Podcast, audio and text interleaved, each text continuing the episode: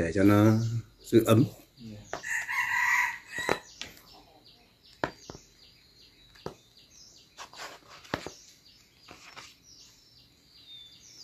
Chuẩn con phải thoải mái lên nhé. Các con tu mà nó cứ nó cứ cứ, cứ ủ rũ có đúng nhé. Ai là nó nhút nhát thì nó nó ấy là không có đúng đâu. Nó phải hết sức thoải mái tự nhiên. Nếu các con tu tập mà nó không thoải mái tự nhiên mà nó bị gò ép cái gì đó là sai rồi. Vạn pháp là vô thường, ngũ uẩn không thuộc về ta, các con phải hiểu như vậy. Cho nên mình đừng có chấp trước. Các con nhìn trưởng lão đấy, trưởng lão đi lại rất tự nhiên. Ngài giữ giới gìn, giữ gìn cái giới đức giới hạnh thôi. Giữ gìn cái giới đức giới hạnh ở đây là giữ gìn để cho nó không có gieo ra cái điều bất thiện. Mình giữ gìn cái giới đức giới hạnh, oai nghi đi đứng nằm ngồi lên đây, cho thân tâm nó thanh thản là một. Thứ hai là mình không gieo ra những cái điều bất thiện, nó gieo ra cái nhân khổ. Thế còn lại là mình phải hết sức tự nhiên. Thiền của đạo Phật mà các con cứ gò ép, các con cứ trói buộc mình trong cái trong cái thân ngũ uẩn này, mà các con cứ trói buộc mình vào như thế thì nó không có đúng rồi. Nó phải buông xuống, sống thanh thản tự nhiên. Mình cứ... Nhiều người cứ đặt ra những cái lễ giáo nó quá đáng, trói mình vào những cái nghi lễ, trói buộc quá thể.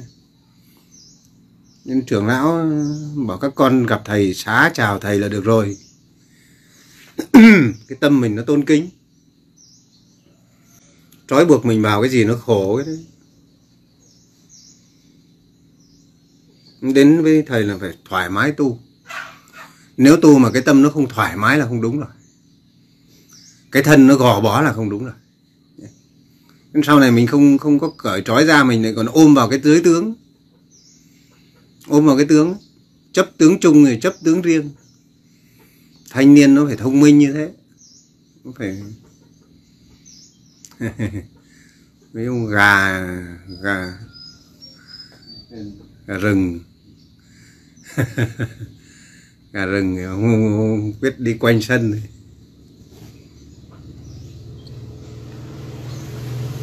Đức Phật bảo không chấp tướng chung, không giữ tướng chung, không giữ tướng riêng, mà tùy thuận. Cho nên mình không có buông xả ra, mình cứ ôm mà tu, ôm vào cái gì chấp cái đấy. Có khi rồi tham tu, tham tu để được cái gì cho cái thân các con. Ở đây các con phải tu nó thoải mái, tu như chơi. Có cái gì thuộc về thân các con đâu. Nên là chúng ta phải hiểu, giác ngộ ra thì tu tập nó thoải mái tự nhiên. Trưởng lão nói đi nói lại rồi, thiền của đạo Phật hết sức tự nhiên, không hề gò tâm, không hề dụng công, ức chế.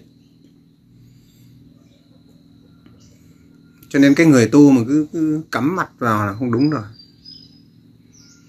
Nó không giác ngộ rồi nhé. Cái hành trình đầu tiên là phải buông xuống.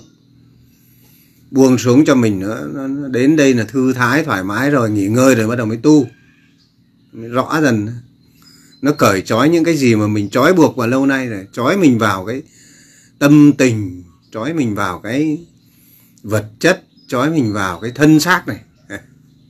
Giác ngộ mà buông xuống hết rồi mới tu. Cho nên người ta đi tu là để giác ngộ hả? Đi tu là để giác ngộ. Tu thế thì tu khổ. Ôm giới thành khổ mình. Người ta giác ngộ rồi đi tu.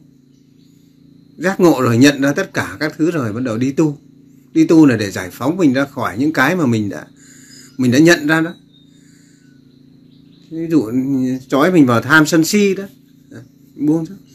Chứ không phải là đi tu là để, để, để ôm vào. Ôm vào.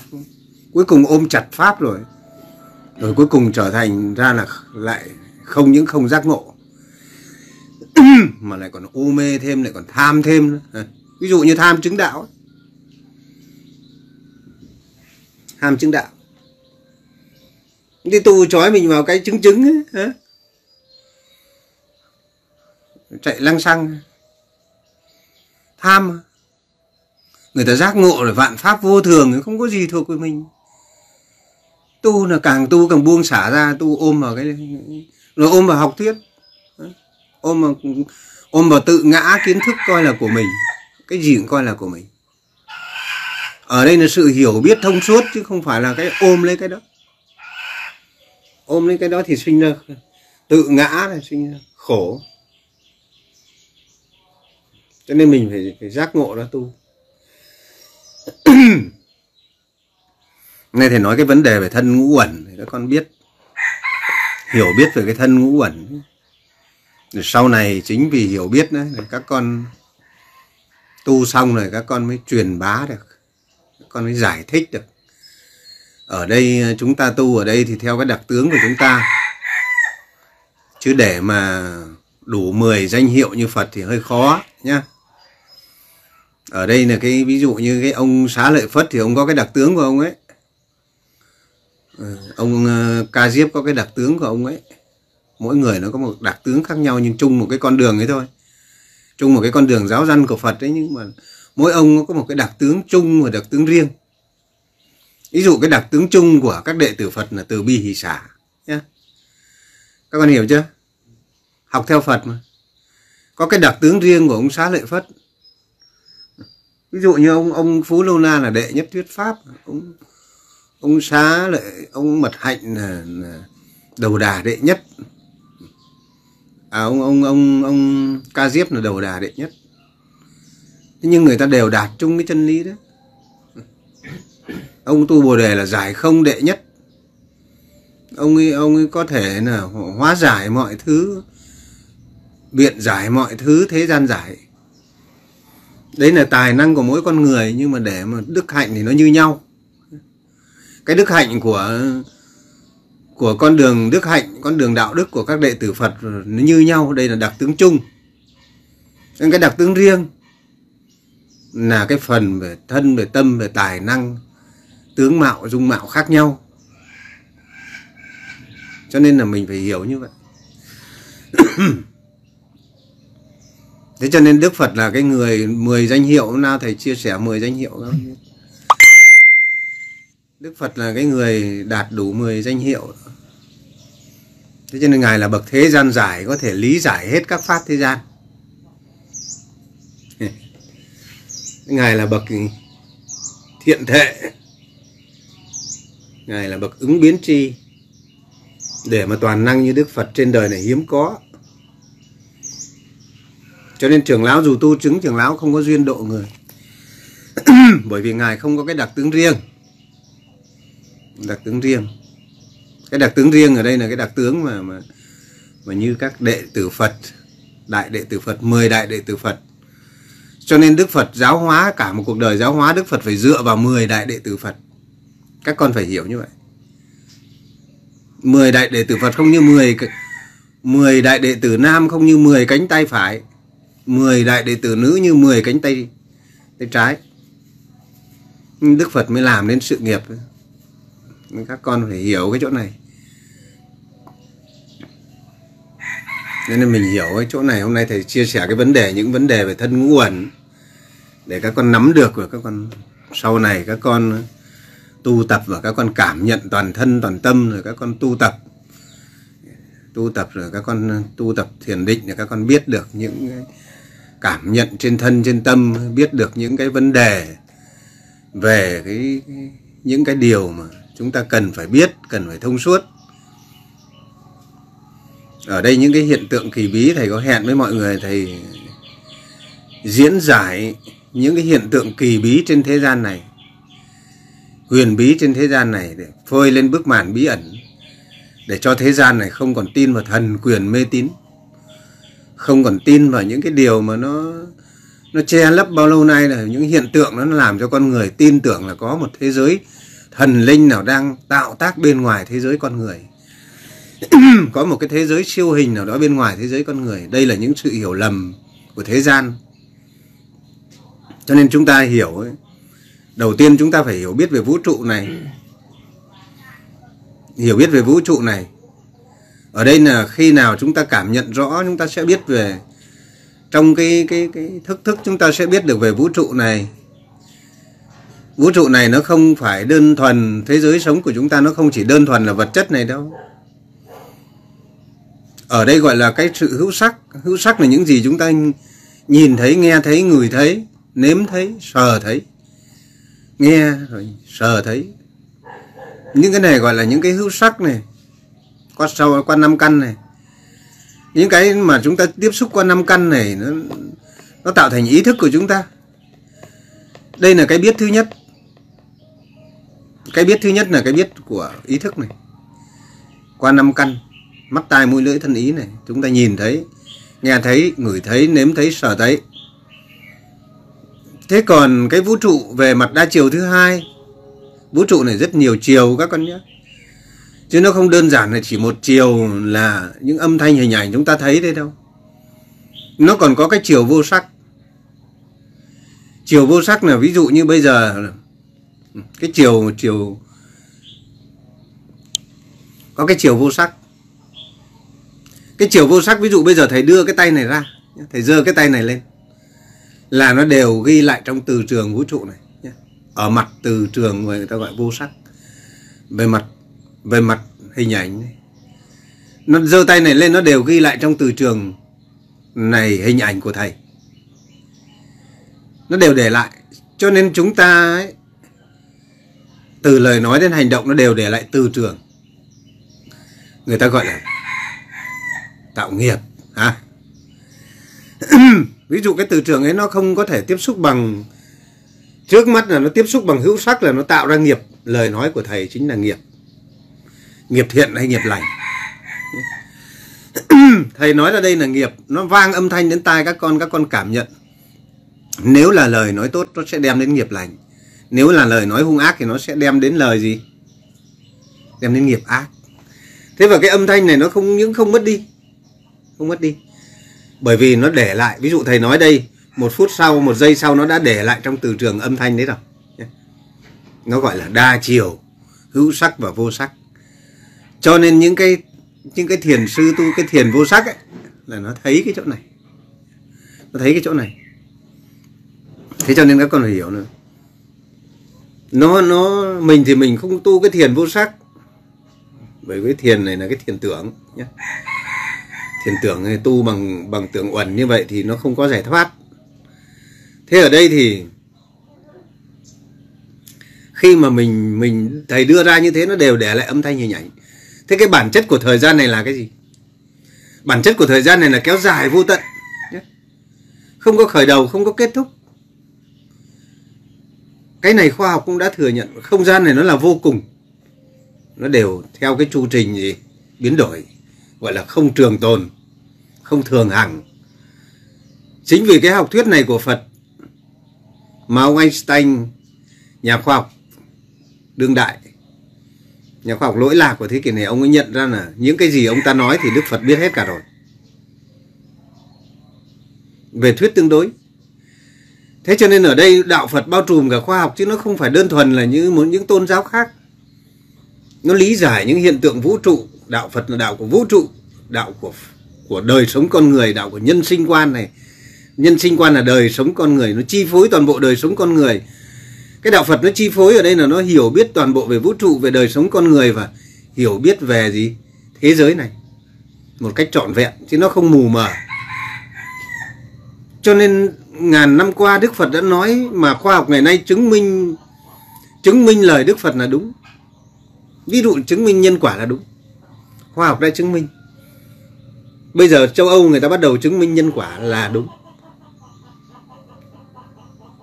Ác giả ác báo, thiện giả thiện báo là đúng, có thật, là khoa học. Người châu Âu bắt đầu người ta nhận thức ra. Cho nên khoa học càng tiến bộ thì đạo Phật càng được sáng tỏ.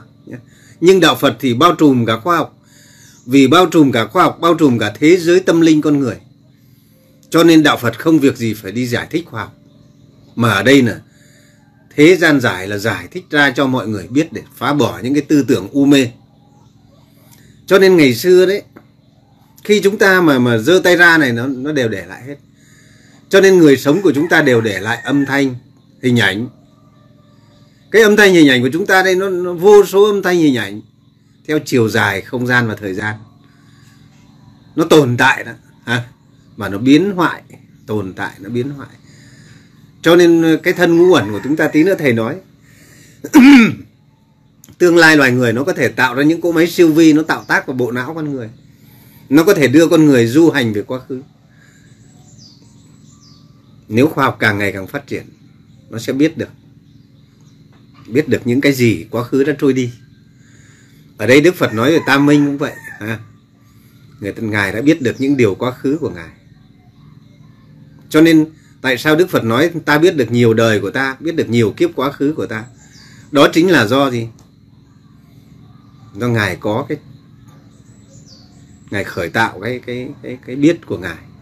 Tí nữa thầy nói về cái biết, ba cái biết trong thân ngũ uẩn con người. Con người có ba cái biết,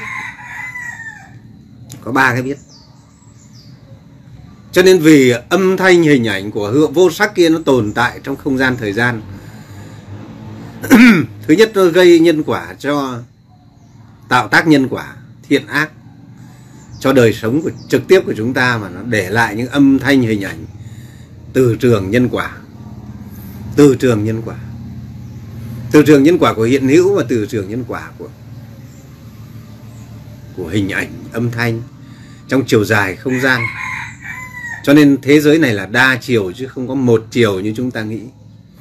Rồi thì tương lai khoa học tiệm cận, người ta sẽ nghiên cứu ra thế giới đa chiều, nhưng phải còn rất xa, rất xa khi nào con người tạo ra những cỗ máy mà có cái suy nghĩ, cái tâm tình, có đủ cái tường uẩn như con người. Cái đấy thì đòi hỏi còn rất xa. Cho nên hôm nay thầy giải thích những hiện tượng kỳ bí trên thế gian. Vũ trụ thì nó vốn như vậy rồi. Thế còn cái thân của chúng ta ấy, cái bản thân của các con chính là một tiểu vũ trụ. Bởi vì sao nói tiểu vũ trụ? Bởi vì bản thân con người, nghiên cứu về con người vẫn còn một phần rất là nhỏ chưa hiểu biết. Tí nữa thầy nói về những cái hiện tượng may rủi. Cái bản thân của các con ấy, nó là cái, cái thân ngũ uẩn. Thân ngũ uẩn. Con người còn biết rất ít về con người. Cho nên tu hành mà không hiểu biết về cái thân ngũ uẩn của mình, mình sẽ rơi vào tà kiến, sẽ rơi vào ảo tưởng, sẽ rơi vào những cái hiện tượng bị mê tín, bị hoang tưởng. Cái bản thân ngũ uẩn của chúng ta có cái biết thứ nhất, Đức Phật gọi là sắc này. Sắc, sắc thân của chúng ta là cái sắc thân đây nhé. Sắc thân của chúng ta gồm tạo tác gồm những gì? Vật chất này, nước này, không khí, lửa, đúng không?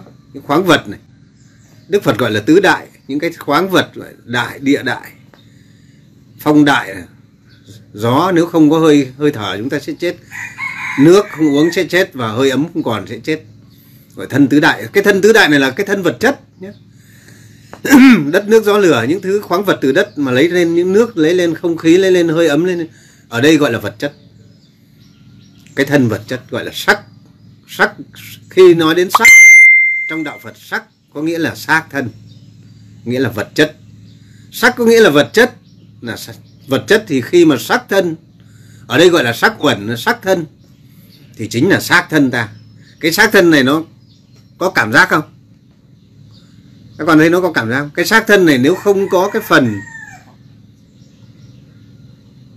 thọ uẩn thì nó sẽ không có cảm giác. Nó là một cái đồ vô tri vô giác. Ví dụ khi ta chết thì thọ uẩn nó lìa, tưởng uẩn nó lìa, à, thức uẩn nó lìa, các thức chấm dứt, thì cái thân này nó như một cái đồ vứt đi đấy. Nó như một cái khúc uh, vô tri vô giác vật chất thôi. Cái thân con người chết đi nó không khác một thứ vật chất vứt đi.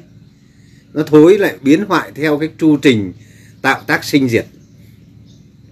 Thế cho nên khi thân ta chết thì nó, Đức Phật nói chẳng bao lâu thân này sẽ nằm dài trên đất như khúc cây vô thức, đổ bỏ đi vô dụng. Ngay đây nói chuyện, cái buổi nói chuyện này nó hơi dài với các con đấy. Để cho thông suốt những cái gì cần thông suốt. Cho nên cái xác thân này nó vứt đi như một đồ vô dụng mà thôi. Cho nên không việc gì phải xây mồ, xây mả cả. Ha? Chôn nó xuống trồng cây lên. Không có vong hồn nào trong đó. Đức Phật bảo này, trong bài Vô Ngã Tướng Đức Phật đã nói: này tỳ kheo, năm uẩn, năm uẩn mà, là vô ngã tướng, cho nên không có linh hồn. Trong Đại Tạng Kinh Nguyên Thủy Đức Phật đã nói không có linh hồn. Tí nữa thầy Pháp Lưu giảng giải tại sao có hiện tượng ma nhập cho mọi người lầm tưởng. À, không, đã không có linh hồn thì không có một thế giới siêu nhiên. Cho nên những cái vị sư mà cầu vong, cầu siêu ấy, là không có hiểu gì về đạo Phật hết. Những cái vị sư đó không có hiểu gì về nhân quả cuộc sống này, cũng không có hiểu gì về vũ trụ này, cũng không có hiểu gì về bản thân của các vị ấy. Các vị đang tu tà Pháp chứ không phải tu đạo Phật. Đây là những cái hiện tượng đó là bị Bà La Môn nó, nó lèo lái kinh Phật, nó xâm nhiễm vào, nó làm biến mất đạo Phật. Cho nên một tôn giáo mà không có khoa học là một nghi ngụy tôn giáo. Những cái vị nào mà còn cầu vong cầu siêu đấy là lừa đảo dân chúng. Đức Phật lừa đảo cả Đức Phật, phỉ báng Đức Phật. Cho nên chúng ta phải hiểu như vậy, giải thích rõ như vậy. Lời Đức Phật dạy rõ ràng, và chân lý vũ trụ rõ ràng, bản thân con người rõ ràng. Không thể nói cái chuyện đi cầu vong cầu siêu. Như vậy lừa đảo dân chúng rơi vào u mê. Cái thân này khi chết có thể ném bất kỳ đâu. Đức Phật bảo như đồ bỏ đi vô dụng, như khúc cây vô thức, không còn cái gì. Cho nên cái những cái hiện tượng mê tín trong dân gian là xì mồ xì mả cùng cầu cúng đó này. Chúng ta chết đi con cháu muốn giữ cái đồ làm kỷ niệm thôi, nó như một cái vật để kỷ niệm cho con cháu, không có cái gì trong đó. Những cái vị tà giáo cầu cúng vong hồn rồi nhập vong nhập mộ rồi, những cái hiện tượng nó không có. Lừa tiền mất tật mang.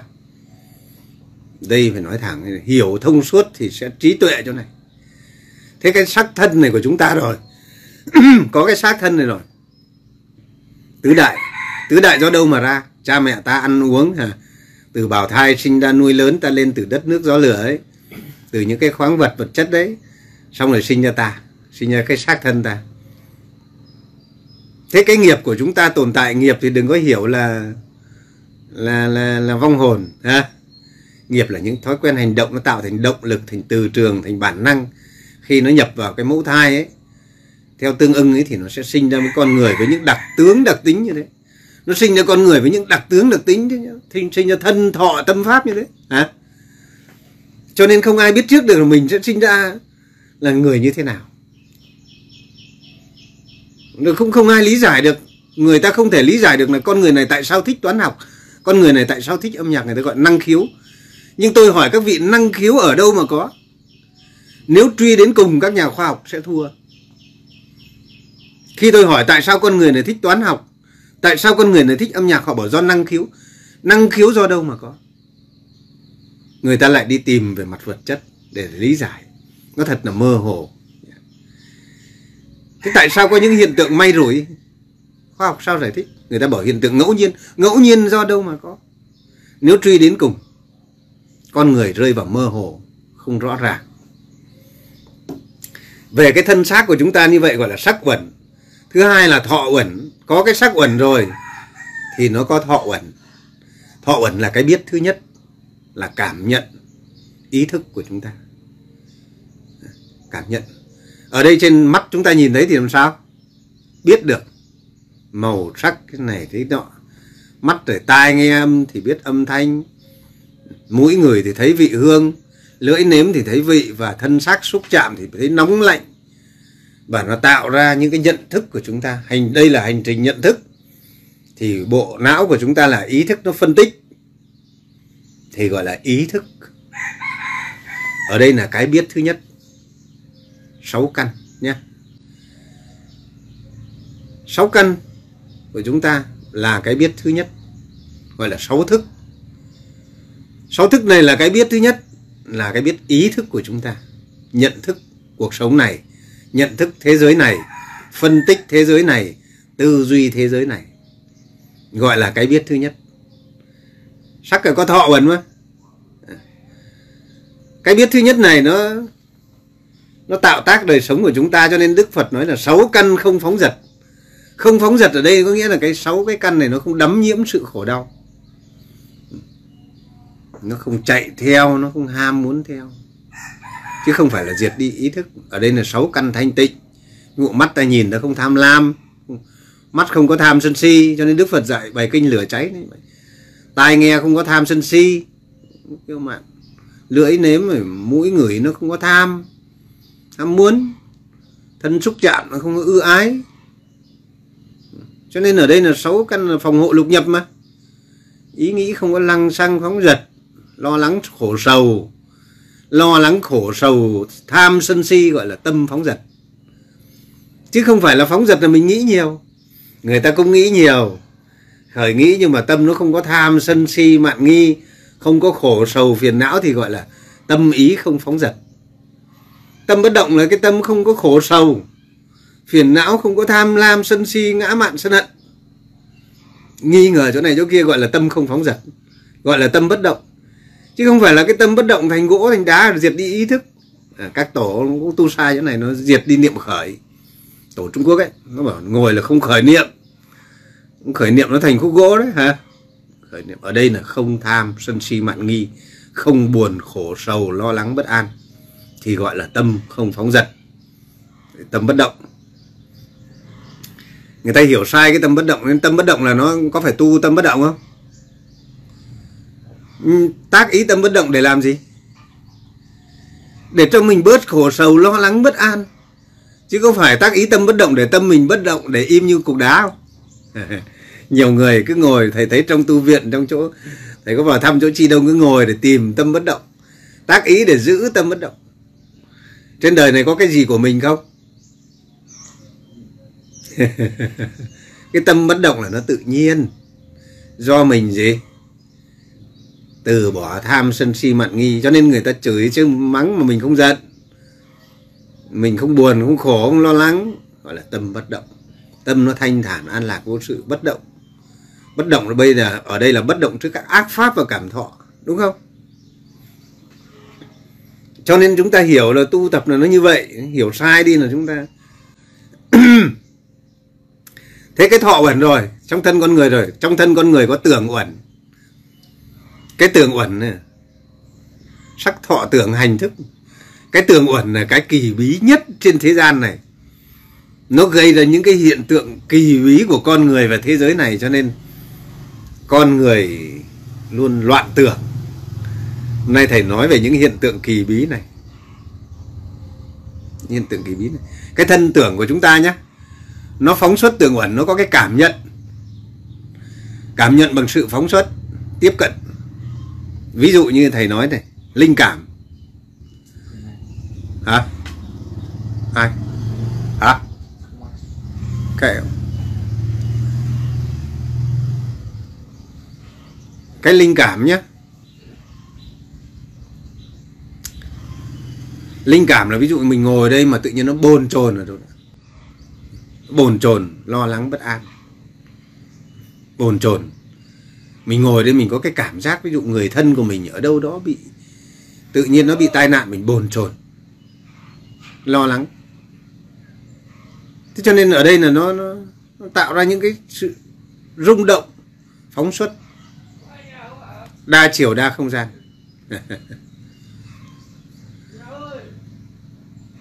Ai gọi đó?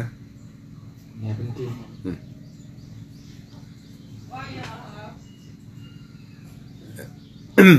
Việt xuống à? À, chắc các chú xuống xem kiểm tra dịch bệnh. Đây toàn người cũ mình. Cái thân tưởng này của chúng ta nó phóng xuất, nó phóng, nó vượt không gian thời gian luôn. Cái tưởng này nó hay lắm nhé. Nó, nó, nó không suy nghĩ nhìn bằng mắt tai mũi lưỡi thân ý, mà nó nhìn bằng sự cảm nhận. Người ta gọi là giác quan thứ sáu đấy à, giác quan thứ sáu, hoặc là người ta những cái kỳ bí đấy. Cái thân tưởng nó phóng xuất, nó ra đủ các thứ luôn. Thân tưởng nó tiếp cận được cả cái cái cái tưởng thức của các con nhé. Nó là cái biết, nó còn tiếp cận được khi mà ý thức này ngưng, các ý thức này rối loạn, ý thức ngưng, trên cảm thọ ngưng, thì cái tưởng nó sẽ phóng xuất mạnh. Cho nên khi diệt đi ý thức là cái tưởng nó biết được. Cho nên diệt ý thức thì sẽ rơi vào tưởng này, ức chế ý thức. Ví dụ như nó tiếp cận được những không gian đa chiều kia, nó thấy được âm thanh hình ảnh quá khứ nhé. Thấy được âm thanh hình ảnh quá khứ kia. Ví dụ như một người sợ hãi nhé, hoặc nhập tưởng sợ hãi mà, thì ý thức này nó ngưng. Cho nên Mắt tự nhiên phóng xuất tưởng, nó nhìn thấy hình ảnh, hình ảnh quá khứ của những cái, trong cái môi trường này, của thế giới này, thì nó nhìn thấy những hình ảnh vô sắc kia, đi đi lại lại kia, bóng người cũ kia, xong nó tự nhiên lại biến mất. Nó bảo ma, hôm nay nhìn thấy ma. Những người hay nhìn thấy ma là những người như nào? Yếu bóng vía.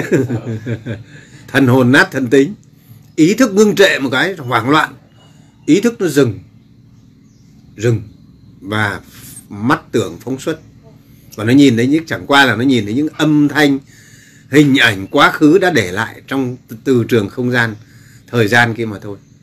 Cho nên nó nói ma ma. Những người bị ma nhập làm làm sao? Là những người hay sợ hãi, những người hay ốm yếu, xong nó nhập, nó thấy hình ảnh kia rồi, tai nghe thấy, mắt nhìn thấy rồi, nó nhập vào tâm thức, nó nhập, nó đè lên ý thức. Cái tưởng kia nó nó choán hết ý thức và nó bị nhập, nhập âm thanh hình ảnh kia vào, và ý thức nó bị rối loạn. Vì ý thức rối loạn nên nó làm theo âm thanh, nó nói theo âm thanh kia, nó bắt chước, nó bị âm thanh hình ảnh cái điều khiển, mà nó múa theo âm thanh, nó làm theo âm thanh. Nó bị nhập tưởng, nhập hình ảnh vô sắc vào trong thân thể, cho nên nó nó bị loạn tưởng. Nó nhận loạn tưởng, loạn tưởng ra nó nhập, nhập vào thì nó bị, người ta bảo ma nhập. Có khi nó nhập vào cái âm thanh hình ảnh của một bà người thân trong nhà, bởi vì những cái âm thanh hình ảnh đó nó hướng tới thì nó dễ nhập.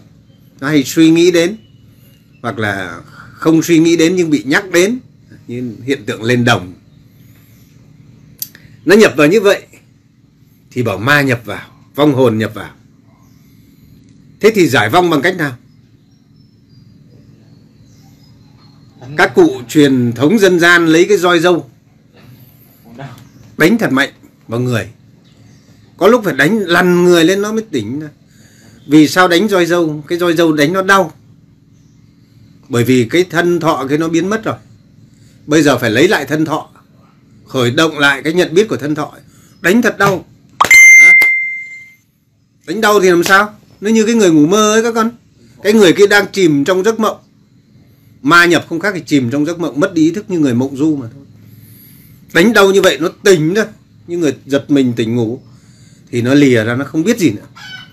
Thì bảo cụ đi rồi, ma nó lìa khỏi người rồi. Đánh đau hả? Nó lìa khỏi người, đánh thật đau, nó lìa ra. Cái ý thức nó hoạt động trở lại thì cảm thọ hoạt động trở lại, cái biết thứ nhất tồn tại trở lại, thì cái biết thứ hai gì? Chấm dứt. Cái nhận thức tưởng chấm dứt. Cho nên nó nó, nó, nó nghĩ là, hoặc là giải vong, có những ông rung cái chuông. Rung cái chuông. Rung cái chuông để làm gì? Để cho âm thanh tai nghe nó nó lắng dịu dần và nó ngủ đi. Hả? Nó yên đi. Ở đây là cái người như cái người đang hoang tưởng ấy, những cái bị tâm chứng tâm thần hoang tưởng ấy, người ta làm như vậy, hoặc tụng kinh để cho nó nghe nó thích. Nó nghe nó thích để cho nó gì? Nó yên dần, nó ngủ vào giấc ngủ, và khi để hết cái giấc yên lành đó, nó sẽ tỉnh lại. Nó sẽ tỉnh lại, nó được yên, nó lắng ấy và nó yên dần, yên dần nó không bị xúc động mạnh, nó không bị, ở đây là cái sự nhập mạnh. Thế nên có nhiều nhiều cái hiện tượng trong Thiên Chúa giáo họ đã làm cái này. Người ta bảo quỷ nhập, tự nhiên nó rú lên, mắt nó trợn lên, nó dựng người dậy, nó nó nhập vào cái hình ảnh âm thanh đa chiều trong không gian tồn tại này, nó nó làm người ta bảo quỷ sa tăng nhập. Và các vị hàng ngày vì nó tụng kinh thánh, nó quen, nó nghe ư ái những cái đó thì người ta khởi tạo cái tai lại, bắt đầu người ta tụng kinh thánh, hoặc người ta dơ cái thánh giá trước mặt rồi người ta làm những cái làm phép đấy hả? Thì để cho dần dần tự nhiên nó nhận ra, nó nhận ra thì cái ý thức nó hoạt động trở lại, thì cái tưởng cái nó lìa ra, à, nó tỉnh dần ra, nó tỉnh ra với về với những cái thân quen của nó, cuộc sống hàng ngày. Cho nên ở đây người ta bảo giải vong với lại uh, trừ tà trừ quỷ trong kinh thánh. Ở đây là những cái hiện tượng nó hết sức bình thường, nó không có gì là kỳ bí với một con người trí tuệ đạo Phật hết. Cho nên chúng ta thấy nó nó nó, nó hay không? Thế rồi ví dụ như những nhà ngoại cảm, nhà ngoại cảm nhá, Phan Bích Hằng kia, cái ý thức của Phan Bích Hằng nó không bình thường nhé, nó không bình thường. Bởi vì sao? Cô ta hay bị loạn thần. Cái ý thức của ta, cô ta cô ta hồi nhỏ bị chó điên cắn ấy, trong thỉnh thoảng nó, nó điên được dại ấy. Người nó lắm lúc ý thức nó mất đi thì nó nhập được cái tưởng, nó khởi tạo được cái tưởng, nó biết bằng cái tưởng này. Tưởng uẩn phóng xuất và nó cảm nhận như một giấc mơ, nó biết được hình ảnh quá khứ, ví dụ liệt sĩ này chôn ở đâu, nó hướng tới mà. Cái tưởng uẩn nó hay lắm nhá, nó hướng tới thì nó biết được. Trước cái Thuận Thái Bình nó còn đi tìm được mộ cho người ta đấy. Những nhà lên đồng lên cốt rồi ngoại cảm ấy. Vì nó tìm đấy, nhìn đấy là nhìn thấy cái âm thanh hình ảnh của hiện tại hay quá khứ. Nó nhìn thấy âm thanh hình ảnh quá khứ, tưởng uẩn, tưởng uẩn khởi tạo phóng xuất vượt không gian thời gian. Nó nhìn thấy âm thanh hình ảnh quá khứ đó thì những người ta nó biết được những liệt sĩ này đã chôn đâu, tên tuổi người ta gọi nhau ra thế nào. Nó nó tìm được trùng khớp đó, hình ảnh đây là hình ảnh trùng khớp. Thế thì nó, nhưng mà cái hình ảnh hiện tại thì nó đã bị biến dị đi. Cái nơi chôn liệt sĩ ngày xưa bây giờ nó đã bị biến dị đi. Nó bị biến dị đi rồi thì thì làm sao? À. Các trò nghe trong mạng này, các trò vừa nghe vừa hỏi, nó không chú tâm nghe mà.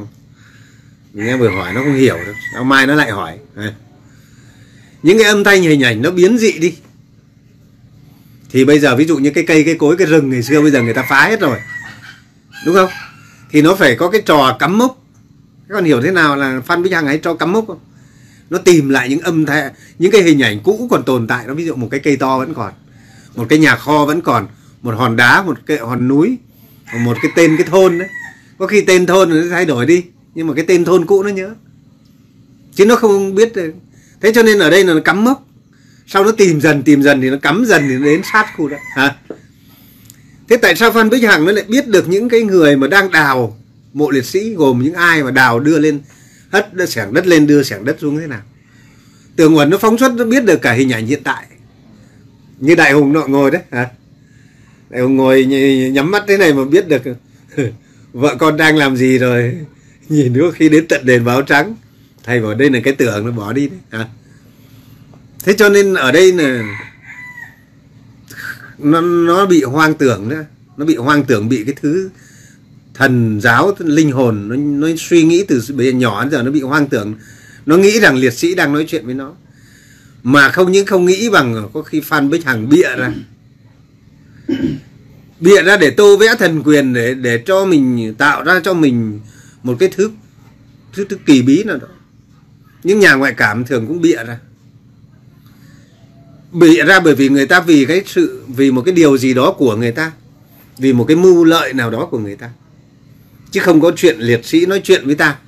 À, đây một là bị hoang tưởng, một là theo chiều hướng hoang tưởng, rối loạn ý thức, hoang tưởng. Hai là bị, nên cái người tu vào tưởng thì cứ bảo người khác nói chuyện với mình. nó, nó tưởng đó mà, tưởng người khác nói chuyện với mình. Thế cho nên ở đây là, là, là, là cái chuyện này nó, nó, nó này, không có vong hồn. Vong hồn mà thân, thân thể của chúng ta, thân tưởng uẩn của chúng ta tiếp xúc tiếp xúc với thế giới vũ trụ này, thế giới quan xung quanh này và bị nhập tưởng mà thôi.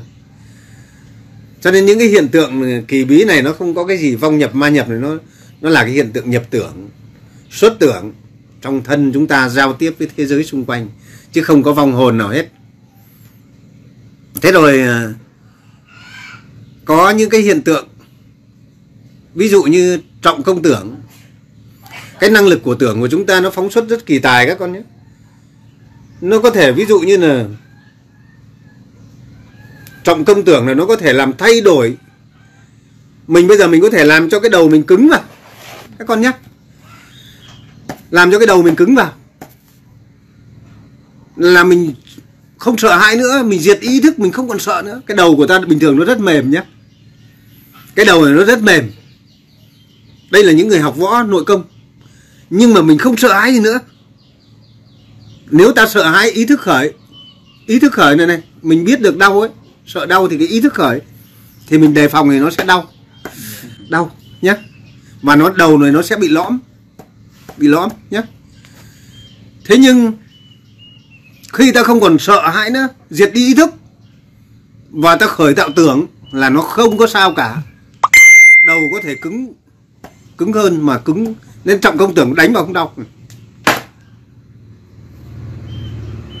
Đây là cái lý thuyết về tường uẩn, thầy đập gần, gần lõm cuốn sách mà cái cuốn sách rất là cứng, mà đầu không sao. Trọng công tưởng người ta cứ nghĩ là một cái vị nào đó, đó. Ở đây thầy lý giải cho các con biết, nếu một cái người bình thường một cái cuốn sách cứng như này đập vào thì nó phải đau lắm, đau lắm. Nhưng mình không sợ hãi nữa, đập bùm một cái thầy có thể đấm tung một cái, cái... Ở đây là mình thân tưởng của con người, trọng công tưởng. Nên những cái này nó không có gì là kỳ bí cả, nó là năng lực của con người, bản thân con người. Hôm thầy có đưa cho cái Hồng cái viên gạch, viên gạch men đập tan nó đó, hả? Bay nó. Thế nên ở đây là chúng ta không hiểu về, về thân ngũ uẩn của chúng ta. Trọng công tưởng nó có thể di chuyển được đồ vật ở xa tay con người, nó có thể hút đồ vật. Có những cái vị mà cứ đặt cái xìa cái bát vào nó hút vào, hả? Nó hút vào. Ở đây là cái thân con người chúng ta giao cảm với thế giới bằng tưởng, bằng tưởng lực. Ở đây gọi là tưởng lực. Thế cho nên tất cả ý thức của chúng ta mê muội dồn vào một cái đám liên đồng, nó nó nó nó dồn vào, nó trú tâm vào một cái cành cây phan, treo một cái cành phan, thì nó làm sao? Cái cành phan nó còn đung đưa đi, bỏ thánh về thánh về, nhưng mà thực ra tất cả cùng phóng xuất tưởng uẩn, năng lượng của tưởng vào cái cành cây. Cái cành cây nó rung rinh thì, cho nên khi mà cái vị lên đồng mà nó tập trung, nó nghĩ là trên đầu nó chỉ có một cái gì, cái mâm, nó ngoáy thế này mà cái mâm nó không rơi. Ở đây là nó bị tưởng, mà nó nhờ giữ được, nhờ cái năng lượng của tưởng, nhờ cái từ trường của tưởng. Từ trường thầy tạm gọi là từ trường của tưởng uẩn, của thân mình phóng xuất và giữ nó. Cho nên nó lên đồng, nó ngoáy cái mâm thế này, nó không rơi. À. Tưởng uẩn. Chân nghĩ là thánh giữ cho, rồi cô giữ cho. Nói là đây là những cái sự huyền thuật không của các tà, những người mê muội u mê đem ra để lừa đảo con người. Một là người ta không biết về nó, người ta tưởng là có thật, tưởng là có thần thánh thật. Hai là người ta biết mà người ta đem ra lừa đảo, lừa đảo con người để vì mục đích mưu lợi. Cho nên Phan Bích Hằng, nhà ngoại cảm, có thể là không biết, cho nên u mê theo, tin theo. Hai là biết mà gì? Vì mưu lợi. Hai cái chiều hướng như vậy. Cho nên ở đây là cái thân tưởng, tưởng uẩn nó có thể tạo ra năng lượng, năng lượng từ trường phóng xuất, từ trường của tưởng các con nhé. Có những cái năng lượng rất là ghê gớm, người ta gọi là trọng công lực. Trọng công lực. Bình thường thế này mình đấm ấy, người khác ấy, thì cái tay mình nó rất yếu nhé. Thầy học võ, thầy hiểu cái chỗ này. Học võ Nam Thiếu Lâm thầy học. Nhưng mà đấm mà dùng hết, diệt ý thức, lấy đối thủ làm vô hình, diệt ý thức, không cần biết nó là cái gì. Đấm có thể một con người, một cái người yếu lèo khèo mà đấm một cái anh béo, to béo đấm một cái ấy, chết ngắc luôn. Cái quả đấm trông nó rất đơn giản, nhưng khi dùng phát lực nó rất cực kỳ mạnh mà cái tay mình nó cứng. Đây là một cái trọng công tưởng do thân tưởng phóng xuất qua quả đấm của chúng ta. Ý thức diệt và dồn tưởng, tưởng lực vào cái tay. Cho nên những cái người tu tập thiền tưởng là người ta đều ngồi, người ta tưởng tượng, hả? Ngồi quán là tưởng là, quán tưởng thân này là sắt, là đá, thân này là, thân này là ánh sáng, thân này là Phật đánh, thân này là cái gì cái gì, ha? À, nó, nó quán tưởng, phải thiền tưởng, chứ không phải thiền giải thoát của Đức Phật. Tu như vậy không bao giờ hết khổ đau, không bao giờ mà, mà hết được. Thế cho nên đây là cái tà pháp của Bà La Môn xưa đã, bởi những cái tôn giáo thần quyền đã truyền bá lẫn vào đạo Phật. xâm nhiễm vào đạo Phật chứ không về đạo Phật chân chính. Cho nên tu như vậy nó không có hết khổ đau, nó vẫn phiền não tham sân si bất an, không hết khổ đau. Thế rồi tưởng uẩn nó có khả năng. Các con thấy có cái hiện tượng báo chí nó viết có một cái bàn xoay không? Cái bàn mà con người ta cứ đặt tay lên nó xoay, đặt tay lên cái bàn tròn nó xoay. Ai đặt tay lên cái nó tự nhiên điều khiển được nó, nó xoay. Mặc dù không chạm vào cái bàn, người ta bảo không biết có một tế lực nào đang xoay cái bàn. Mà người ta không hiểu cái kẻ mà nó làm ra cái đó đó, nó có cái từ trường, nó để lại cái từ trường năng lực ấy, con hiểu chưa? Để lại cái từ trường năng lượng, năng lực đấy của nó. Nhưng mà cứ ai tương ưng với nó tự nhiên phát ra, ai suy nghĩ về nó, sờ vào cái tự nhiên nó quay. Trên thế gian còn có cái thang tự di chuyển. Người ta bảo không biết ông nào đã vác cái thang đi. Ông những cái trò của những cái kẻ thần thông nó bày ra, tự nhiên có cái thang lại cứ đi hai chân mà không không hình, không có ai vác cả. Ở đây nó, nó những cái trò kỳ bí này là do thân tưởng con người của một cái kẻ nào đó. Thế cho nên Đức Trưởng Lão mới nói là ma vương thì nó có thể, cái kẻ ma vương nó có thể làm thay đổi thế giới. Bởi sao? Nó đem ra nó lừa cả thế giới luôn, nó lừa đảo cả thế giới luôn. Thế cho nên khi ngày nhỏ ấy, ngày nhỏ thầy có chơi cái trò, các con có chơi không? Cái trò gọi là đưa cụ ra đồng. Có đứa nào được chơi không? Mấy thanh niên ngày nhỏ chắc các con không được chơi. Trẻ con ở ngày xưa không có trò chơi hay có trò rất hay.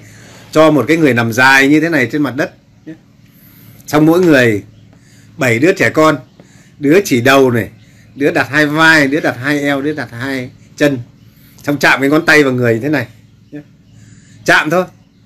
Xong tất cả tập trung ý thức tưởng. Thằng thứ nhất hỏi thằng thứ hai, ông đi đâu đấy?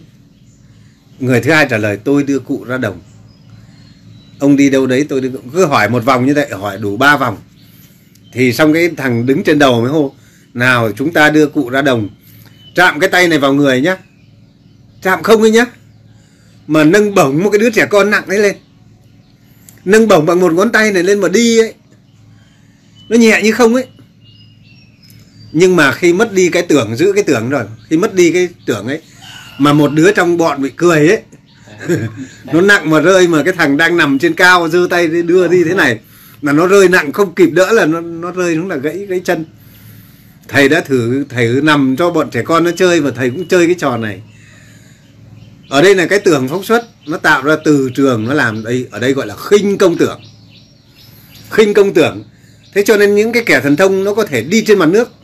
Cái chuyện này là hoàn toàn có thật. Chẳng qua con người ta không tu luyện đến, người ta không có khả năng đó. Bởi vì ý thức con người, cái tưởng uẩn nó rất khó phóng xuất. Trừ khi diệt sạch ý thức thì nó sẽ phóng xuất được cái tưởng. Thế cho nên tu diệt ý thức là một cái tu rơi vào thần thông. Rơi vào thần thông thì không phải là con đường giải thoát của Đức Phật. Đó là thiền tưởng. Cho nên ở đây là những cái trò này trên thế gian nó không có gì là lạ lẫm cả. Thế rồi cái mắt tưởng của chúng ta nó nhìn thấy hình ảnh quá khứ mà. Có một cái vị nhà báo ở trong ở châu Âu, người ta vào cái lâu đài, người tự nhiên nó nó giơ cái máy ảnh, nó chụp thấy một bức hình một công nương.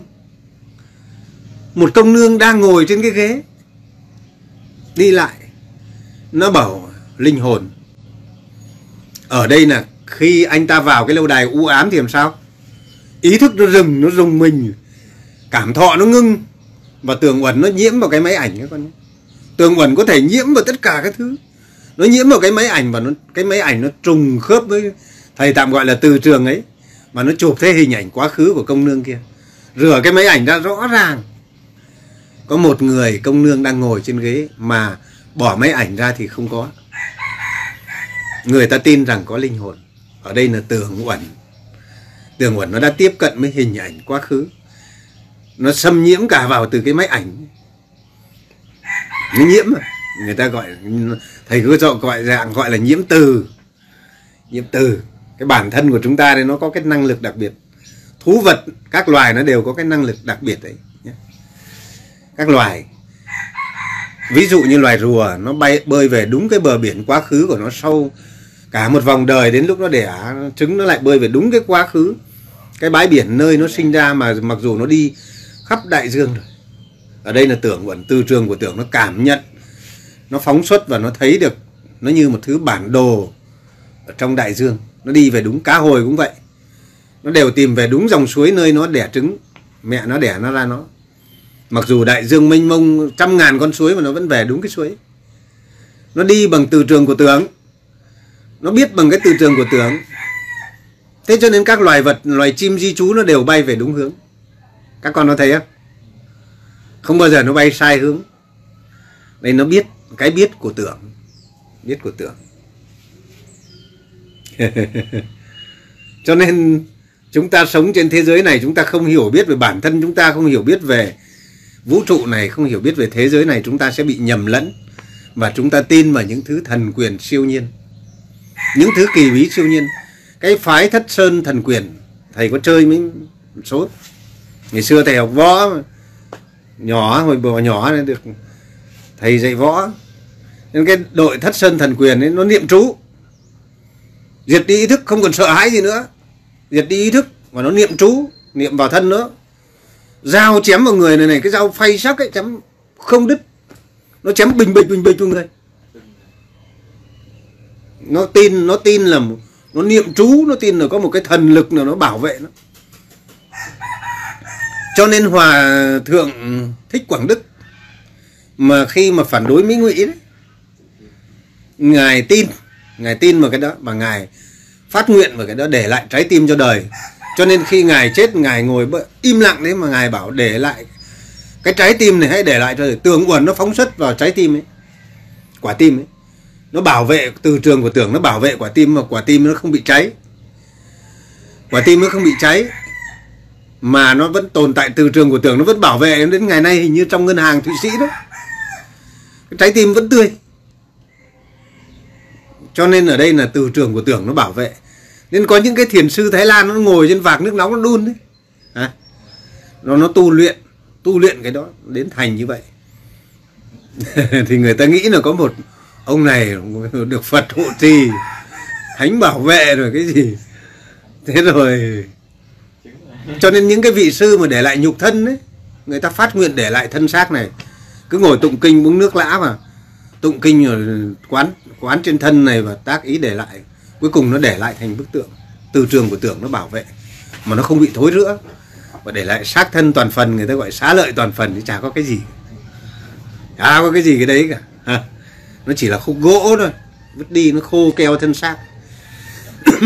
Nó chẳng có một cái thần tượng, chẳng có một cái cái thần linh nào trong đấy. Nên người ta vái lại cái khúc gỗ ấy, cái khúc bỏ đi ấy, bức tượng xác người. Thế rồi có rất nhiều thứ, nhiều thứ kỳ bí trên thế gian này thầy có thể giải thích hết được. Cho nên có lẽ là thầy phải dùng cái pháp thế gian giải. Là đệ tử Phật, thầy dùng các pháp thế gian giải, thầy giải thích hết những cái hiện tượng này cho thế gian này biết, để vén lên cái bức màn bí ẩn. Không thì loài người u mê, loài người tin vào những thứ siêu nhiên mà lại không tin vào đời sống nhân quả. Con người lại không tin vào sự an lành của đời sống nhân quả, cũng không tin vào giáo lý của Đức Phật Thích Ca để giải thoát khỏi mọi khổ đau. Con người lại tin vào những cái thứ đó. Chúng ta hạnh phúc hay khổ đau đều do đời sống tu tập của chúng ta có đúng hay không, có khổ hay không có khổ, do tâm chúng ta, do thân khẩu ý chúng ta, do từ trường nhân quả, do những cái mà chúng ta sống không tự làm khổ mình, khổ người. Chúng ta sống không bệnh tật cũng là do chúng ta. Đấy cái cô Cái cô Cô gì nhỉ Cô bạn cô Lan ở Nam Định, cô Dung, cô giáo Dung, bệnh tật từ đầu đến chân. Qua có trao đổi với thầy trong nhóm ấy. Thầy hướng dẫn tu tập và sống an lành, tu tập nhờ từ trường nhân quả thay đổi, rồi do thân thay đổi, thân nghiệp thay đổi, mà giờ có bệnh tật gì đâu, hết sạch đấy. À, nó kỳ lạ, điều may mắn nó đến. Thế rồi cuộc sống nó đến rồi, tự nhiên cô ta hết bệnh tật rồi, cuộc sống đang éo le như vậy, cô giáo nuôi con mình, giờ cuộc sống an vui như vậy. Do chúng ta cả. Chẳng ai đem đến hạnh phúc cho ta ngoài chính chúng ta. Cho nên thân cận người có phúc đức nhiều đời nhiều kiếp tương ưng thì được thân cận được các bậc sa môn. Thân cận là thân cận các bậc sa môn chân chánh, mà nhờ từ trường của các bậc sa môn ấy mà chúng ta có được cái điều lành. Nhờ nghe, nhờ gì? Nhờ nghe, nhờ thân cận mà chúng ta có được điều lành. Cho nên trưởng lão Thích Tông Lạc nói là phải thân cận các bậc thiện hữu tri thức. Chứ thân cận mấy ông tà sư thì chỉ gánh lấy gì? Tiền mất tật mang, rơi vào ảo tưởng, cuối cùng chẳng được ích gì. Không có hết khổ, mà thậm chí còn u mê, lầm lẫn, còn khổ thêm ra. Mất tiền cầu cúng thánh thần, khổ thêm ra. Tâm hồn nặng nề, lúc nào cũng lo sợ một thế giới siêu hình. Con người ta bị bị hoang tưởng, người ta sinh ra sợ hãi, người ta lo sợ, tân tâm nặng nề, lúc nào cũng lo. Ví dụ cái người suốt ngày lo cầu cúng ấy, nào cũng lo, có người nào đó, có một thế lực nào đó, nào cũng lo, nào cũng sợ, nào nó nặng nề đầu óc, đầu óc nó không thân tâm rồi, nó không cởi trói được ra, mà nó không phát quang trí tuệ. Vì không phát quang trí tuệ nó sống lầm lẫn khổ đau, nó tự gieo nhân quả khổ và gặt quả khổ. Cho nên có những cái hiện tượng cái thầy giải thích, thầy so sánh, thầy giải thích bằng cái việc ấy cho nó rõ ràng. Có những cái con người người ta có thể nhìn xuyên đất là do tưởng mắt, mắt bị tưởng phóng xuất. Người ta nhìn bằng cảm nhận, tưởng uẩn phóng xuất. Chứ người ta không nhìn bằng mắt, nhưng mà nó tập trung vào mắt thì nó nhìn xuyên đất, nhìn xuyên tường. Cái hiện tượng này Việt Nam có mà. Cái cô giáo, cô cô thêm rồi nó còn bịt mắt lại kín mít mà đọc được chữ bên ngoài. Tai có thể nghe xa trăm dặm, mắt có thể nhìn xa trăm dặm. Đây là những cái hiện tượng chẳng có một cái gì kỳ bí cả. Do một là kiếp trước nó tu cái đấy kiếp này nó theo phản xạ tự nhiên, nó huân tập mà. Huân tập thì thừa tự sang. Nhân quả luân hồi là có thật, đời sống tái sinh là có thật, và nhân quả hoàn toàn có thật. Khoa học châu Âu thầy thấy một xem một cái tư liệu thầy rất là mừng. Phía châu Âu người ta đã, những nhà khoa học người ta đã nghiên cứu bằng ấy ra là nhân quả là có thật.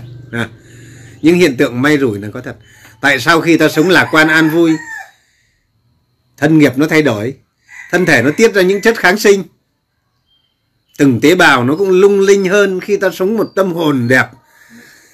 Từng tế bào nó lung linh hơn, nó đẹp hơn, nó tái, tiết ra những chất kháng sinh của con người đó, tự nhiên nhanh lành bệnh. Cho nên trong ốm đau phải lạc quan là như vậy, sống vui vẻ không sợ hãi, nó tự mình kháng thể, nó nó thay đổi cái thân nhân quả này. Nhân quả của từng tế bào nó thay đổi, nó đang từ chỗ xấu ác nó sang chỗ thiện. Cái người mà sống thiện lành, lạc quan thiện lành, sống thì nhân đức khỏe thì cái người đó rất ít bệnh tật. Đây là nhân quả. Người ta đã từng nói khi mà mà mà mà cái giọt nước, người ta đã, châu Âu người ta đã nghiên cứu à, những người mà sống thiện lành ngồi bên cạnh những giọt nước, giọt nước nó lung linh theo, lung linh theo. Nên là là đây là thay đổi nhân quả. Còn cái người nào chúng ta cứ để ý cái người nấu ăn đấy, ừ. nấu ăn mà hôm nào mà cái người mà bực tức rồi sân hận xấu tính mà vào bếp nấu, hôm đó ăn trắng ra cái gì cả. Kể cả con nấu món ngon đi chăng nữa, ăn uống vào cái người cảm nhận ăn nó không có cái không có cái điều ngon. Nhưng cái người thiện lành, biết yêu thương, sống hoan hỉ, nấu cơm ăn chẳng gì. Hôm nào cô Hương nấu thấy ngon không? Hôm nào cái câu khác câu khác nấu thấy không phải là do cô Hương nấu mà cũng cái món đấy. Hôm nào cái người nào mà xấu tính xấu nết ăn vào, hôm nào thế nào cũng có người đau bụng. Cho nên nhân quả là có thật. Sống, nói như Đại Hùng nói, sống lạc quan thì có phước. Sống lạc quan, sống yêu thương, sống nhân đức, sống hòa ái, sống yêu đời, sống thanh thản, sống an lạc. Sống như vậy có phước. Có phước ít nhất mình không bệnh tật, là cái thân mình nó được phước. Gia đình được yên ấm, được phước thứ hai. Người đời kính quý, được phước thứ ba. Ai nhìn thấy ta nó cũng muốn hợp tác làm ăn. Có ai nó muốn làm ăn với cái người gì? Cái người mặt trông cau cau có có, trông vỏ quạo vào không? Có người người ta tự đem tiền đến cho, vì người đó tự đem tiền đến hợp tác làm ăn, vì người đó luôn vui vẻ, người đó luôn gì thoải mái, cho nên người ta mới nghĩ là cái là cái trò ngoại giao chứ. Thế nhân quả không có thật thì sao? Đang chuẩn bị chiến tranh mà đến khi hòa hiếu đàm phán ngoại giao, tất cả hai bên bắt tay nhau mà tránh được họa nhân quả cho một dân tộc chiến tranh không? Đúng không? Đây là khẩu hành thiện và gì? Thân hành thiện và ý hành thiện. Đang chuẩn bị hai quốc gia chiến tranh mà bây giờ ông thay đổi bằng nhân quả, tâm hồn thù ác thay đổi bằng việc ngoại giao, hòa hiếu giữa hai bên của hai ông vua, mà tránh được cho đem đến điều lành cho cả hai dân tộc đều không gánh khổ đau. Đấy không là nhân quả thì là gì? Nhân quả là có thật chứ. Tại sao chúng ta không tin? Hôm qua chửi nhau với hàng xóm, hôm nay sang nói nơ câu xin lỗi nhau, tránh được cho họa. Ít nhất là cái ao cá nhà mình nó không bị ném thuốc sâu. Vì thằng hàng xóm nó độc ác, nó ném thuốc sâu. Hả? Nhân quả có thể thay đổi được mà. Sao không thay đổi được? Ừ. Cho nên ở đây ai bảo luật nhân quả không có? Ai nói không có? Luật nhân quả chi phối ở đâu đâu cũng là luật nhân quả, chứ không có chư thiên thánh thần nói. Từ trường nhân quả cũng vậy. Cho nên là là chúng ta phải hiểu cái thân ngũ ẩn của chúng ta. Sắc thọ tưởng hành, hành là sự vận hành các con. Vận hành ở đây là sự vận hành giữa thọ và tưởng. Nó tạo ra sự gì? Sự rối loạn. Sắc thọ tưởng hành khổ, hành khổ mà. Thế cho nên thức là gì? Thức là ý thức thanh tịnh, ý thức không còn tham sân si. Nhờ cái ý thức thanh tịnh mà mình biết được, không còn tham sân si mạn nghi, không còn buồn khổ, không còn ôm chấp. Ở đây là cái ý thức thanh tịnh. Thì các cái cái người ta trưởng lão ví như những tế bào thức thức nó khởi, chứ thực ra nó, nó gọi là ý thức thanh tịnh. Đức Phật dạy rằng như mặt hồ nước trong, không với tâm nhu nhuyễn không câu nhiễm, vì ấy hướng tâm đến một đời nhiều đời. Đây là cái ý thức tam minh, nó thanh tịnh. Nhờ tâm bất động thanh tịnh, ý thức thanh tịnh như vậy, không còn cấu nhiễm bởi tham sân si mạn nghi, dù là vi tế. Thì ý thức, cái thức thức này nó khởi, mình biết được nhiều thứ, mình biết được nhé. Trí tuệ nó khởi, gọi là tuệ tam minh. Nó nhận thức và nó quan sát và nó biết nhé. Biết hướng tới nó biết, gọi là tuệ như ý túc. Tức là mình biết được những điều mình mong muốn nhé. Biết được những điều gì chứ không phải là... Cho nên tuệ tuệ là do không... Tuệ minh là không có tu, không cần phải tu hả? Thích thì mình lấy nó ra thôi. Trưởng lão bảo tu rồi lấy tâm minh chơi thôi hả? Biết về nó, biết về nó nhưng vạn pháp trên đời này nó vốn là cái gì? Là vô thường, có thuộc về ta đâu mà cứ ôm lấy. Đấy. Thế cho nên càng ôm ôm lấy càng tham, thì càng tham tu thì càng không gì, không thấy gì, chỉ còn con đường gì? Buông xuống hết. Buông xuống hết thì sống làm sao? Sống thanh thản an lạc vô sự. Không, nếu có tham sân si thì mình mới tác ý lìa bỏ tham sân si ha? Không có thì thôi, các con sống trong tâm thanh thản an lạc vô sự, sống trên nền tảng của định thư giãn, cuộc sống thư thái an yên, để mình nhận ra gì? Nhận ra sự thật, nhận ra con đường của thiền định ha. Thế cho nên ở đây những cái hiện tượng này là chúng ta phải thấu hiểu như vậy, để chúng ta loại bỏ khỏi tưởng, không sống trong tâm có tưởng, không tin thần linh ma quỷ, không còn nhẹ nhàng thư thái, không còn tin vào những điều huyễn hoặc, mà chúng ta nhờ thông suốt. Thông suốt thì làm sao? Thông suốt những gì cần thông suốt thì nó sẽ dứt bỏ những gì cần dứt bỏ. Không tin vào những điều tưởng tri kia, nó không tin vào những cái điều mê muội kia, nó không tin vào những cái điều ấy.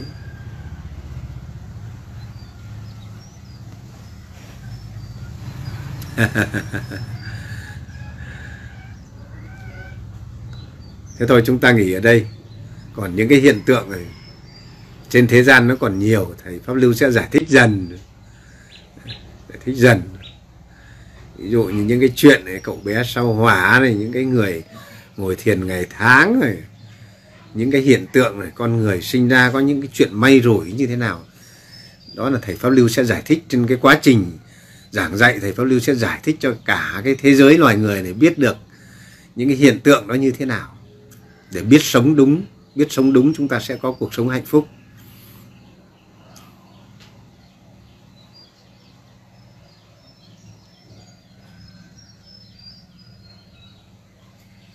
Cái gì ai còn nói bát nhã, cái kinh bát nhã là ra các tổ phịa, các tổ tu tưởng rơi vào cái ngoan không, bát, bát nhã ba la mật đa,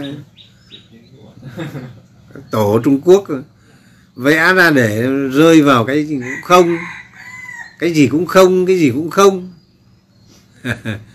rơi vào cái ngoan không, cái gì cũng không. Có ông có ông nói sắc tức là không, không tức là sắc, có tức là không, không tức là có. Suốt ngày ông ta lải nhải trên cái điểm này, suốt ngày ông sư ông lải nhải, có là không, không là có. Thế có hôm đi làm từ thiện về đói, trời thì mưa rét đói, thế xong ông bảo con đi xuống bếp nấu cho thầy bánh mì, thầy đói quá rồi. Thế thầy nấu xong, thầy chén sạch, thầy lại rửa, thầy ông ta tắm xong, thầy đặt cái bát không rồi đấy. Ông ta bảo mì đâu rồi, con, con ăn hết rồi, chỉ còn bát không thôi. Ông ta bực qua, ông ta quát rồi. Sao thế? Thì hàng ngày thầy nói có cũng là không, không cũng là có, chứ bây giờ thầy ăn bát không thì cũng như ăn bát mì, thì có gì đâu.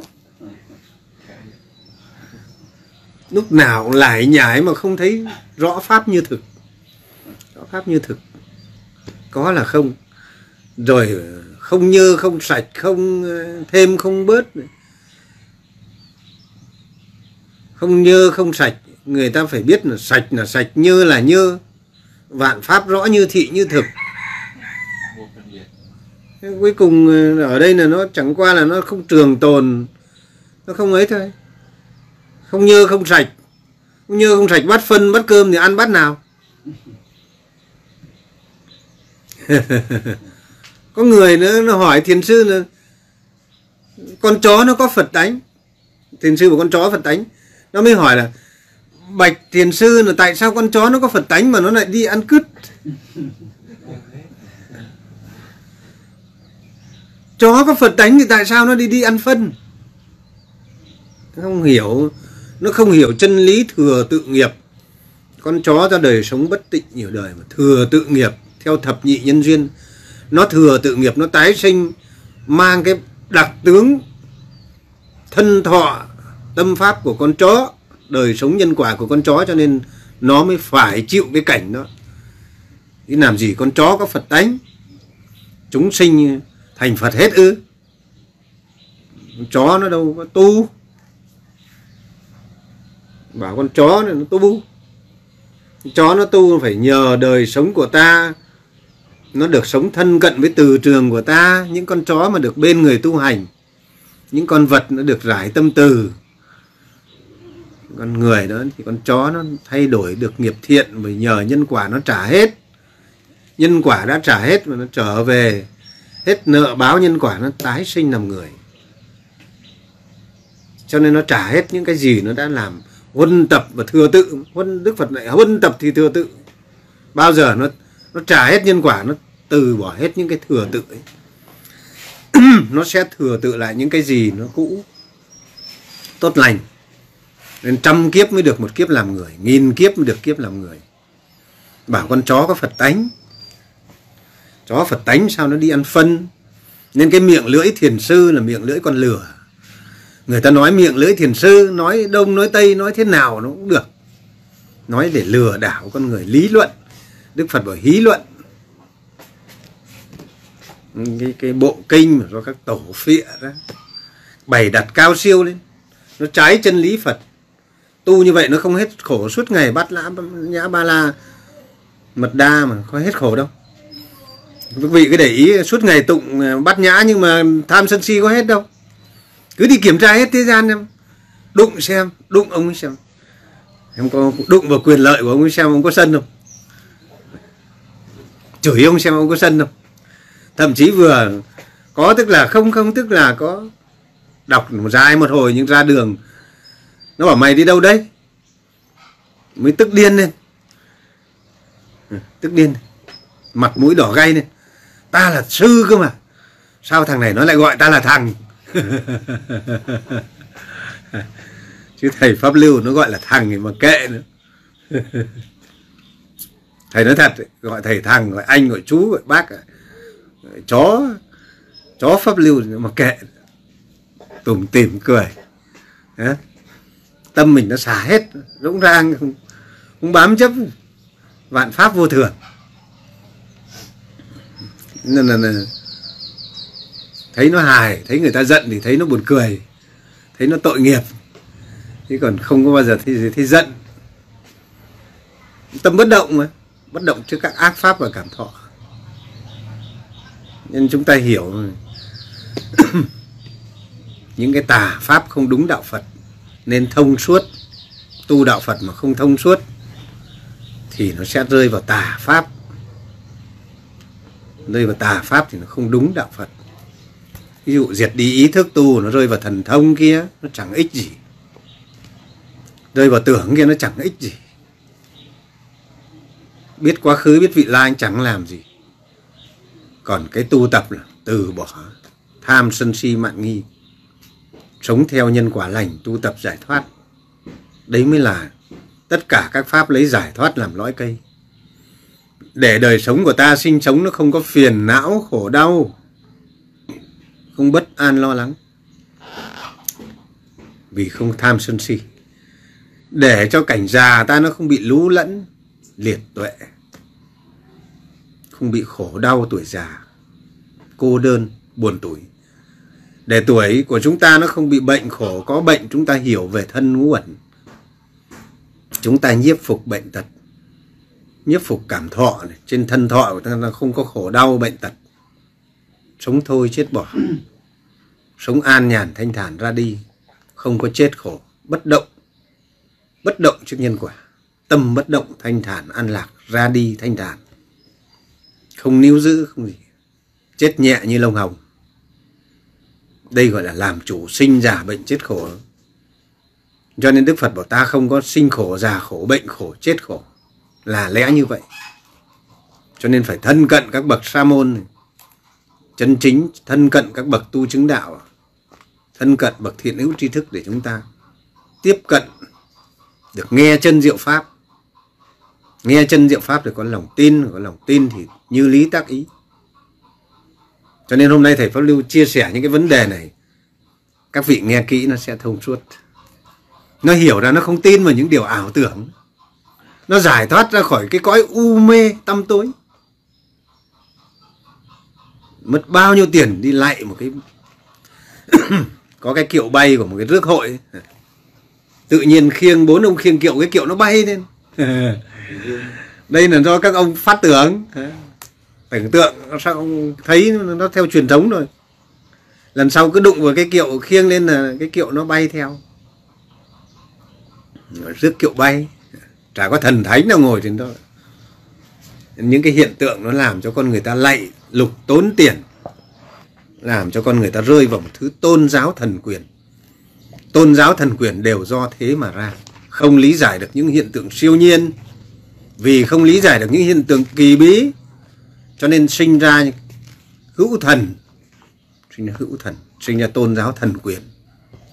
Sinh ra cầu lạy những cái thứ bên ngoài, không hiểu biết về chính mình, không hiểu biết về vũ trụ đời sống này, không hiểu biết về nhân quả này, không hiểu biết về đời sống tu tập của Đức Phật.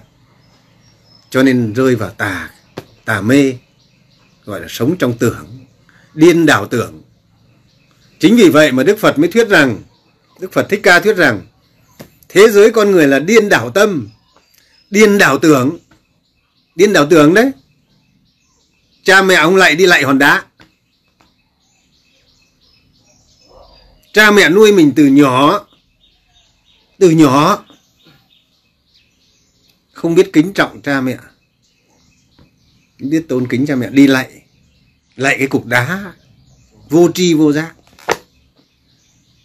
Cho nên Đức Phật mới dạy về đạo hiếu nó như vậy. Đạo hiếu đó là lạy cha lạy mẹ, đừng lạy hòn đá như bọn Bà La Môn. Anh em không kính quý, anh em huynh đệ không lạy nhau, anh em không sống tốt với nhau, sống lễ với nhau, đi đục hòn đá để lạy. Lạy cái, những cái thứ vô tri vô giác.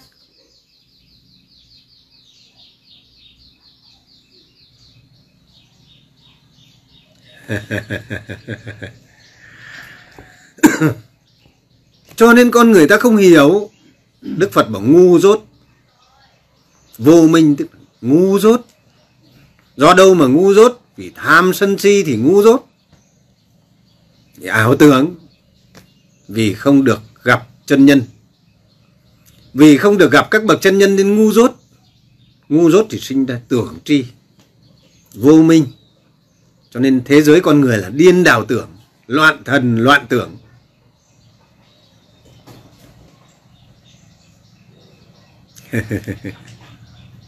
Thầy Pháp Lưu thì chả có tin những cái thứ mà chả bao giờ xem ngày xem giờ.